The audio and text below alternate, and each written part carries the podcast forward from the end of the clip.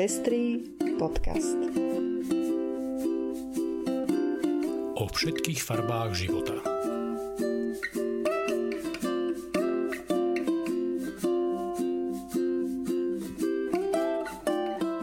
Vítame vás pri 91. vydaní Pestrých správ. Toto sú informácie, ktoré prinášame. Ústavný súd v Slovensku otvoril manželstvá a adopcie aj párom rovnakého pohlavia. Právo na interrupciu sa môže stať základným právom v EÚ. Zrušenie federálneho práva na interrupcie v USA vyvolalo aj pozitívne zmeny. Európa zlepšuje podmienky rodovej rovnosti vo verejnom sektore. Fínsko plánuje upraviť podmienky tranzície. OSN hodnotí rok činnosti Fóra generácie rovnosti. Ja som Lucia Plaváková. A ja som Ondrej Prostredník. Ďakujeme, že nás viacerí už podporujete a tešíme sa, že vám záleží na šírení osvety v oblasti ľudských práv a ochrany menšín.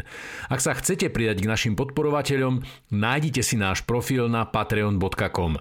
Srdečná vďaka a príjemné počúvanie. Ústavný súd v Slovensku rozhodol, že obmedzovanie manželstva a adopcií iba na heterosexuálne páry je diskriminačné. Páry rovnakého pohlavia tak v Slovensku dosiahli rovnosť. Slovenský parlament má teraz 6 mesiacov na to, aby rozhodnutie zohľadnil v legislatíve. Dovtedy platí rozhodnutie Slovenského ústavného súdu, a teda manželstvo je zväzok dvoch ľudí bez ohľadu na pohlavie a páry rovnakého pohlavia môžu pristúpiť aj k spoločnej adopcii. Súd uviedol, že rozhodnutie neznižuje dôležitosť tradičného manželstva ako zväzku muža a ženy ani nemení podmienky, podľa ktorých sa osoby odlišného pohlavia môžu vziať. Znamená len to, že páry rovnakého pohlavia sa môžu brať rovnako ako páry odlišného pohlavia. Gratulujeme Slovensku, ktoré sa týmto pridáva do rozrastajúceho sa počtu krajín, ktoré zabezpečujú rovnosť párov rovnakého pohlavia. Právo na interrupciu sa môže stať základným právom v EÚ. Rozhodol o tom Európsky parlament, keď minulý týždeň pomerom 324:155 hlasom schválil uznesenie s takýmto návrhom. Predložili ho zástupcovia 4 politických skupín vrátane socialistov a liberálov. Uznesenie reaguje na júnové rozhodnutie Najvyššieho súdu v Spojených štátoch, ktorý po takmer 50 rokoch zvrátil precedenčný verdikt garantujúci ženám po celej krajine právo ukončiť tehotenstvo zhruba do jeho 24. týždňa. Europoslanci v tejto súvislosti odsúdili posun dozadu, ku ktorému dochádza v otázke práv žien a sexuálnych a reprodukčných práv. Pripomenul pritom obmedzovanie interrupcií v niektorých krajinách Európskej únie, napríklad v Poľsku a na Malte. Podľa prijatého uznesenia by každý mal mať právo na bezpečný a legálny potrat. Ku zmene charty základných práv môže dôjsť vtedy, keď sa na tom zhodnú aj predstavitelia členských štátov EÚ. Bude zaujímavé sledovať, aký postoj k navrhovanej zmene príjme vláda Slovenskej republiky. Zo 14 slovenských europoslancov a europoslankyň uznesenie podporili 5. Spojené štáty americké v týchto dňoch žijú následkami rozhodnutia Najvyššieho súdu USA, ktorý ženy obralo právo na prístup k interrupciám, ktoré im bolo garantované už necelých 50 rokov. Médiami zarezonoval prípad 10-ročného znásilneného dievčaťa, ktorému bol odmietnutý zákrok interrupcie v domovskom štáte Ohio, keďže tento štát je jedným z tých, ktoré okamžite po zrušení rozhodnutia Roe versus Wade zaviedol do účinnosti prísnu interrupčnú legislatívu. V Ohio je možné interrupciu podstúpiť iba do 6 týždňov, čo je doba, ktorej veľká časť žien ešte ani nevie, že je tehotná. Po 6 týždňoch sa nepripúšťa výnimka ani v prípade znásilnenia či poškodeného plodu. Naopak v New Yorku sa chystajú zaviesť právo na interrupciu a antikoncepciu priamo do ich ústavy. Návrh už prešiel jednou z komôr parlamentu a potom, čo ho schváli aj druhá komora, bude musieť byť ešte potvrdený referendum. Do účinnosti tak vstúpi najskôr v roku 2024. V New York budú asi nasledovať aj ďalšie progresívne demokratické štáty USA. Firma Google v reakcii na prelomenie rozhodnutia Roe versus Wade prehlásila, že bude vymazávať lokalizačnú históriu týkajúcu sa návštev kliník vykonávajúcich interrupcie. Hoci niektoré štáty a firmy v USA podnikajú pozitívne kroky, ktorými chcú zmierniť dopady rozhodnutia Najvyššieho súdu USA, mnohým ženám už žiaľ ani takto pomôcť nedokážu.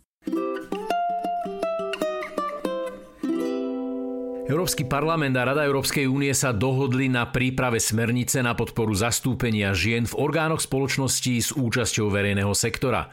Rozhodnutie padlo minulý týždeň. Nová právna úprava by sa mala inšpirovať existujúcimi zákonmi v niektorých členských štátoch EÚ. Podľa údajov z októbra 2021 len 30% členiek takýchto orgánov boli ženy a len 8,5% predsedali ženy. Hoci za posledných 10 rokov sa situácia zlepšila, európski politici sa rozhodli urobiť viac. Cieľom pripravovanej smernice je do roku 2026 dosiahnuť 40% reprezentáciu žien v riadiacich orgánoch spoločností s účasťou verejného sektora. Dáta, ktoré slúžili ako podklad pre prijatie rozhodnutia pripraviť takúto európsku normu, ukazujú, že orgány s vyváženou účasťou žien a mužov prijímajú lepšie rozhodnutia. Medzi očakávané efekty patrí aj zlepšenie rodovej rovnosti v súkromných spoločnostiach a v spoločnosti celkovo.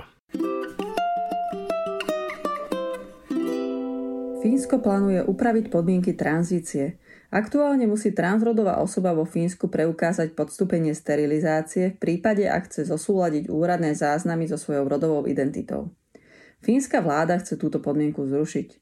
V rámci legislatívnych zmien diskutujú tiež o úprave pre maloleté osoby, ktoré by po zmene rovnako mohli mať prístup k právnej tranzícii.